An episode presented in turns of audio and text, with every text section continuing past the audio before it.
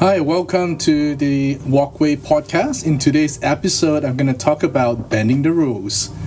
Well, in a December 24th, like before Christmas Day uh, article in 2018, it talks about how Singaporeans are workaholic. Um, I don't think we have to prove the point or have to say a lot about that. We all know that from young, been told to study hard, work hard, and then, you know, when you got to work, it's almost like a, an unspoken norm that people know that they cannot go home before their bosses do. And so continuously, that's been a problem. That's been an issue that's been facing us. And now, in the midst of this pandemic, is crazy. It's gotten worse. Research have shown from an article in Bloomberg that says that we work an average of three more hours because there's a difficulty of separating what is work and what is life, and hence we have to work longer. It says that 55% of employees, this is an article about Singapore, have to put in longer hours because of the problem that the juggling between life and work and expectations and continuously I have friends who have to have meetings after 6.30 that's a crazy thing that is bosses are trying to manage their employees in a way that they don't know how so they just want more interaction uh, virtually. And so they ask for more meetings and more interaction with them online which results in, in having just a lot of time stuck in meetings and just talking about things that you know actually everybody already know. So this is a situation we are in, and the fact is we are still dealing with it right now. And I'm going to talk about how do we, as as Christians, in the midst of this busyness, in the midst of this COVID nineteen, to maintain our spiritual walk. You know, people ask me, James, it's easy for you to say, hey, you know, you should read the Bible more, pray more, connect with God more. Um, but I'm so busy. I have nothing to offer. I have no time to spare. And it is true. I think if you think of it in this paradigm of busyness and just trying to fit in and slot in one new thing, one other thing to this full plethora of uh, a full plate, it is impossible. It is difficult, and I am. I agree with you. It is not realistic.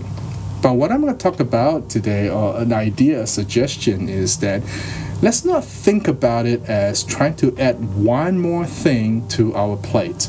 Let's not think about adding just one more slice of a cake onto this plate full of other stuff. You know, the idea itself would throw you off. I mean, if you tell me to do that, I'll be like, nah, man, I, I can't do this anymore you know there's a there's a there's illusion you know when you hold a pencil and you start bending it in front of somebody back and forth back and forth visually we start to see that the the pencil is bending. But technically uh, it's just our eyes compensating for that closeness and the distance and we think it's bending. So this is what i'm going to talk about today that the idea today is not about changing anything but it's about looking at things differently and also to accept that growing up in the church, the church may have told you there's a certain way of measuring connecting with God, there's a certain fixed method of connecting with God. I'm going to suggest that that is not the case. There's no fixed method of connecting with God, there's no one better way than the other. But let's look at it from a, a change of a framework that our life itself is a connection with God. There's a famous saying that says, To pray is work, and to work is pray. You know, when we are praying, we think we have to go to somewhere, shut the door, and shut out every distraction to connect with Jesus.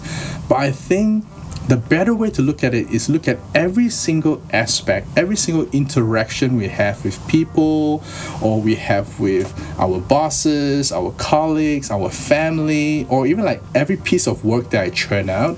I, I look at it as a prayer to God. Well, what is a prayer actually? Prayer is a, a sacrifice, it's an offering, it's an attitude where I, I, I succumb or I submit myself to God.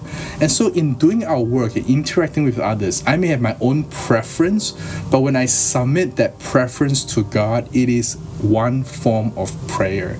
And so that's just one thing that we can do as Christians to, to connect our busy life with connecting with God. To not try to add it in, but to change the whole viewpoint, the whole framework of doing life in a prayerful manner. That every interaction, every you know, you go to the the the, the stores to buy stuff, the cashier you come into contact with, the stranger, the neighbor who you share the lift with, or the uncle auntie who's cleaning your table. All this interaction, how you interact, your choice would become a prayer. When you do it in a way that is submitting to God and is Christ like, that is a prayer.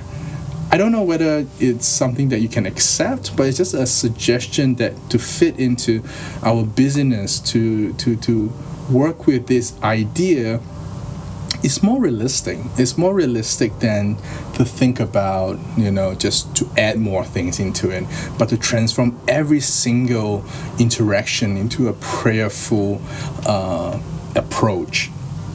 And I think that's more authentic as a Christian. We're not just separating Christianity and God into just one slice of a time in our life. And I think that will bring us into a, a more uh, awesome experience of who God is. And as we go about our daily life, you will see the power of God working in our lives. And that's more exciting. And it brings more passion to living life. And it brings a better view of everything around us. You know, if you look at the pandemic, you look at it through the eyes of a Christian who is submitting it to God. You look at the challenges you're facing, maybe a loss of job or reduction in income, as all a, a, a just submitting it to God. You look at all these things as okay, how can I in this situation still display the fact that I know an all powerful God. I think that is a more powerful prayer than, just praying for God to remove the obstacles or to change your circumstance. But everywhere when you go, you say prayerfully, say, God, this is what, what am I supposed to do in this circumstance that will reflect the attitude of a person who loves Jesus. So, you know, that's my, my little sharing for today's podcast. I hope it's helpful to you. And I'm going to share more thoughts and, uh, and uh, let me know in the comments or you can write uh, to me and just discuss. Let's discuss uh, what are we supposed to do in the midst of this current pandemic. Take care and I'll talk to you again next week.